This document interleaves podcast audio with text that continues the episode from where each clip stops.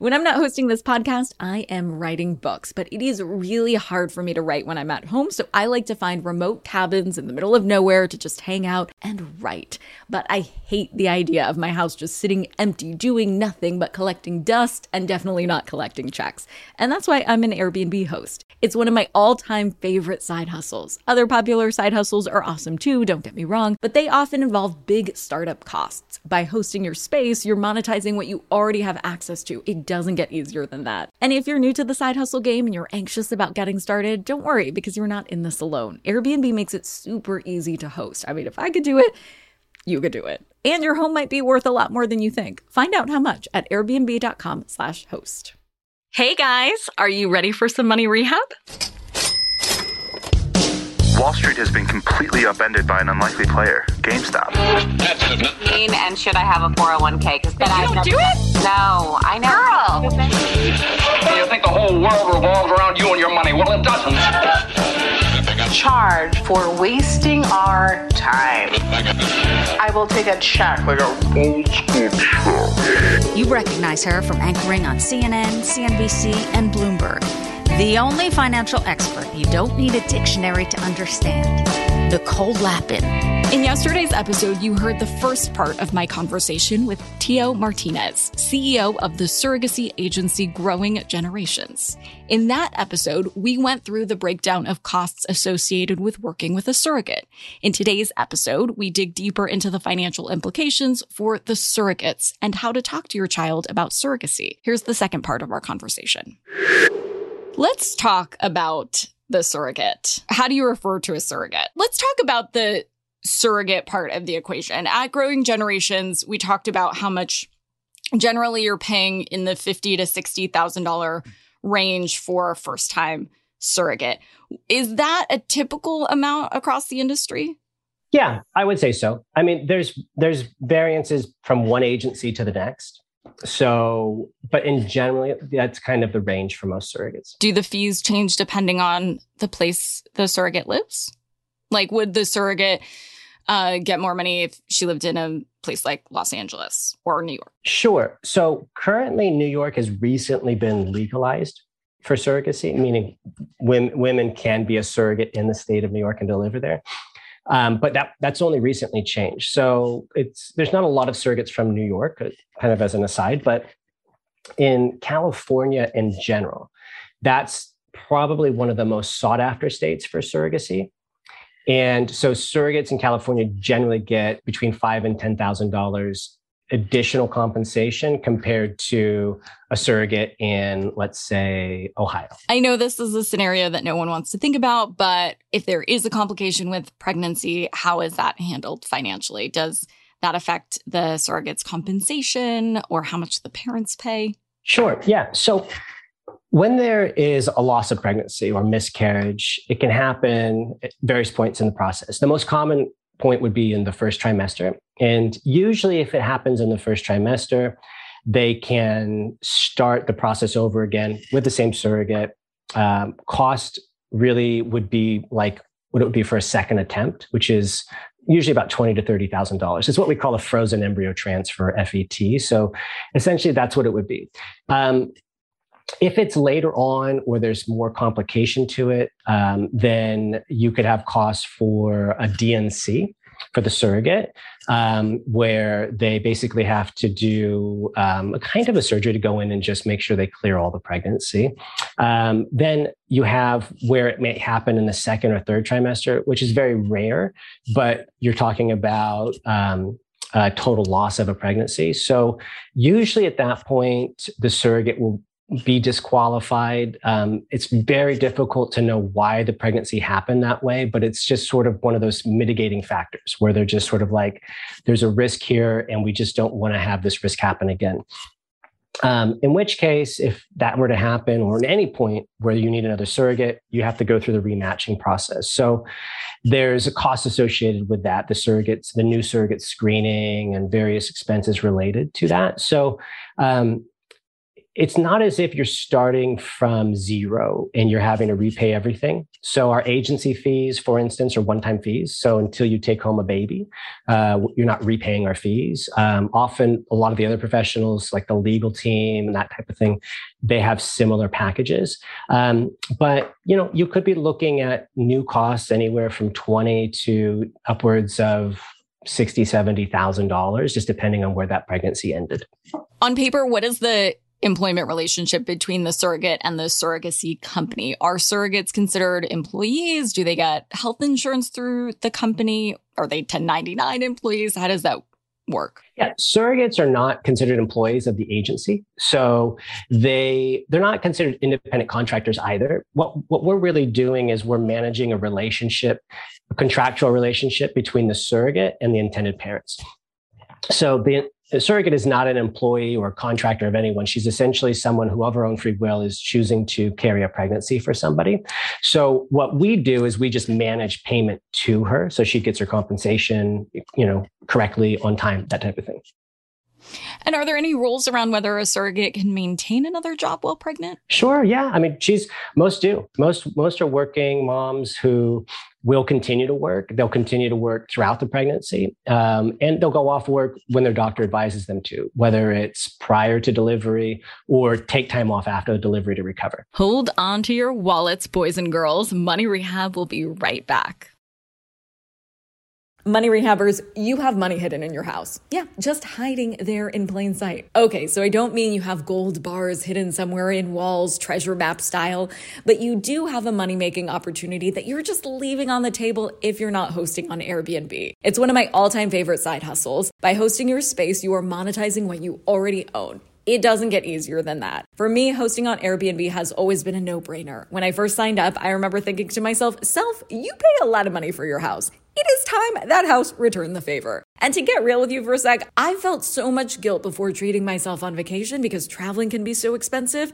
But since hosting on Airbnb, I feel zero stress for treating myself to a much needed vacation because having Airbnb guests stay at my house when I'm traveling helps offset the cost of my travel. So it's such a win win. I mean, if I could do it, you could do it. And your home might be worth more than you think. Find out how much at airbnb.com slash host.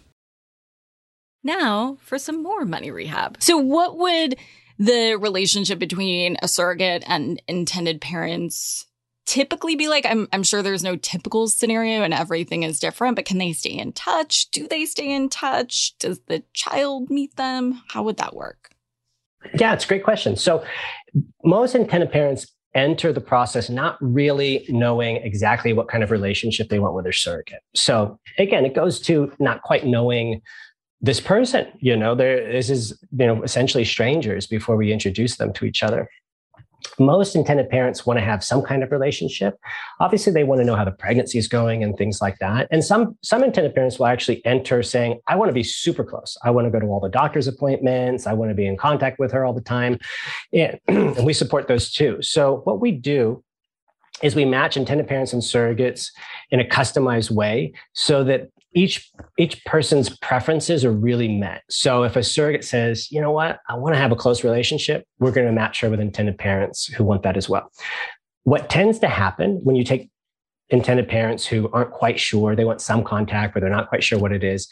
Um, what often happens is they they develop a close relationship and they keep in touch afterwards. And it may be something as simple as sending um, holiday cards or like sending photos of the child as he or she grows older or you know that type of thing to we've had some intended parents bring their go on vacation with their surrogate every year. So the the main thing though is this is that the surrogate isn't necessarily treated as um, a surrogate mom to the child but as a celebrated person in the process of having this child uh, be born and that's how they're kind of honored in these families. And it's something we we encourage intended parents to really create with their children you know to to have this story that you know this creation story that like hey, listen we really wanted to have you but we couldn't. And so you know we worked with a woman who's called a gestational surrogate and she's already a mommy of her own children and she carried the baby and gave her, you know, gave you to us when we were born. And, you know, we love her and, you know, she helped you come to be. It's creating that kind of story that builds healthy emotional relationships, especially with your, the children, because kids are just matter of fact. You know, you just kind of tell them the way it is, and then they go, okay, great, that's the way it is. And it's when you withhold things from them that they begin to seek out things that um, they're seeking their own answers to things right that. So you know a lot of people will keep that kind of uh, conversation that kind of story incorporated in the relationship with their surrogate whether they have a super close relationship or one where they just kind of periodically keep in touch. Really good advice um, and really smart insights about uh, you know how to talk to kids who will inevitably ask about that. Like, where do babies come from? Was I in your belly? you know, those right. types of kid questions. Uh, I, it's interesting that you bring up, you know, the idea of them being a stranger until you're matched. I had been talking about the option of potentially yeah. using a woman who we already know. What how does that work with your agency? What if I came to you and I was like, hey Tio, I have this woman who is my guardian angel woman who uh, you know wants to um, be a surrogate for us. Yeah, we've worked with intended parents who brought a friend or, or someone to they know to uh, be their own surrogate, and our our own personal criteria is that their surrogate also pass all of the other criteria that any other surrogate would have to pass, uh, including the screenings and things like that. Um, but it's one of those things that generally works out well. You know, our job is really to give people as much information as we can so that they understand the the advantages and disadvantages of choices right so what we're doing is we're really taking them from each point saying here's what comes here's what's next here's some choices that you have and educating them on that. So working with a friend can be great. It's really about establishing that relationship ahead of time and having real clear conversation with your friend what it means what their relationship is going to be and, and outlining that ahead of time having good conversations you know facilitating that conversation with somebody like for instance uh, one of my business partners dr kim bergman she heads also the psychological department of our company. Having a conversation with her or one of her team with you your fiance and your friend to really talk about it is also a helpful tool. Can you share a piece of advice that you would give someone who is considering whether surrogacy is right for them. I suppose two pieces of advice intended parents looking at surrogacy and women who are looking to become surrogates. Sure. So, for intended parents looking to become parents through surrogacy, you know, what I like to do is just sort of hear their story. What is it they're interested in accomplishing and what's their timeline? You know, what's their budget things like that you know i have friends who will come to me who who want to do this and i kind of take them through the same process i would an intended parent coming to me who i didn't know and it's important to really get what people want to accomplish and you know i've had friends for instance who while they didn't have the money to do this in the United States, went to um, at the time they went to Ukraine, where when surrogacy was happening there, and they had a child there, and you know it was very successful for them. You know, but for them, it wasn't as much about the money as it was about getting the timeline. They want, you know, they were sort of nearing the age where they really wanted to have a child. So you know, you kind of talk over some of these basic considerations that people don't really think about or take for granted. Um, in terms of being becoming a surrogate you know i like to hear from people you know why you know why would you want to do this? Like what what caused you to even think of this? And it's always interesting to hear. I mean the fact of the matter is if someone's considering to be a surrogate that's a real great first step because most women that you'll talk to about it will be like oh i could never be a surrogate right like i would never do that so there's like, they, they don't even have to think about it. It's just like, no, I would never, ever do that. Right. So when someone's actually considering it, it's kind of exciting because you get to hear a side of them that's this altruistic side, you know, that they're like, you know, I had easy pregnancies. I enjoy being pregnant. I saw friends or family struggle with getting pregnant. And I just saw, you know what, this could be a gift or a blessing to somebody. And I really wanted to do it. So um, hearing people's stories on either side, wherever they're coming from, is really important. For today's tip, you can take straight to the bank. If you're considering surrogacy, there are resources out there that offer financial help. I've linked those resources in the show notes.